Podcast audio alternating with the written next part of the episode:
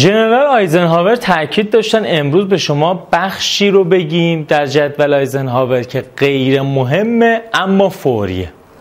سلام، امروز تمرین شماره پنجاه و دو از دوره نود و یک روزه است و جدول آیزنهاور رو داریم بررسی میکنیم.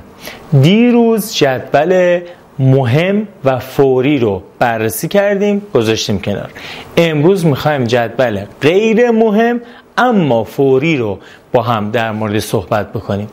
این بخش از جدول کارهایی که شما یاد میگیرید تفویض اختیار کنید، کارهایی که یاد میگیرید با چیزهای دیگه، با کارهای مهم جابجا بکنید.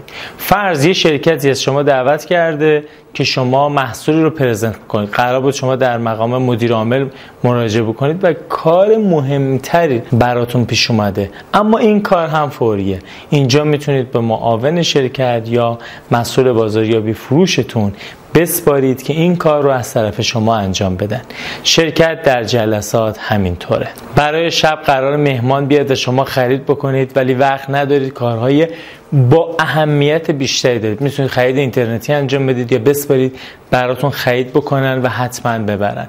نمونه ها و مصداق های بسیار زیادی وجود داره که در زندگی شخصی شما باید پیدا بشه. پس این بخش از جدول شد غیر مهم اما فوری.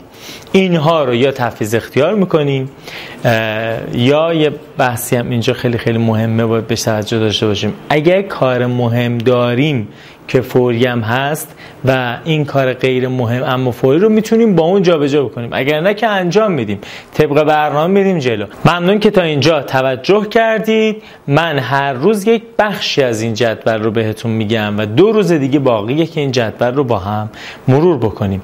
متشکرم. توجه میکنید اما بدون نوشتن فایده نداره، اما بدون تمرین کردن هیچ فایده ای نداره. لطفاً این ویدیوها، این فایل های آموزشی رو برای دوستان خودتون هم ارسال بکنید که اونها هم کنار ما تمرین بکنن. من راضی هستم که این محتوا به دست دیگران هم برسه. شما هم خسیس نباشید. مرسی.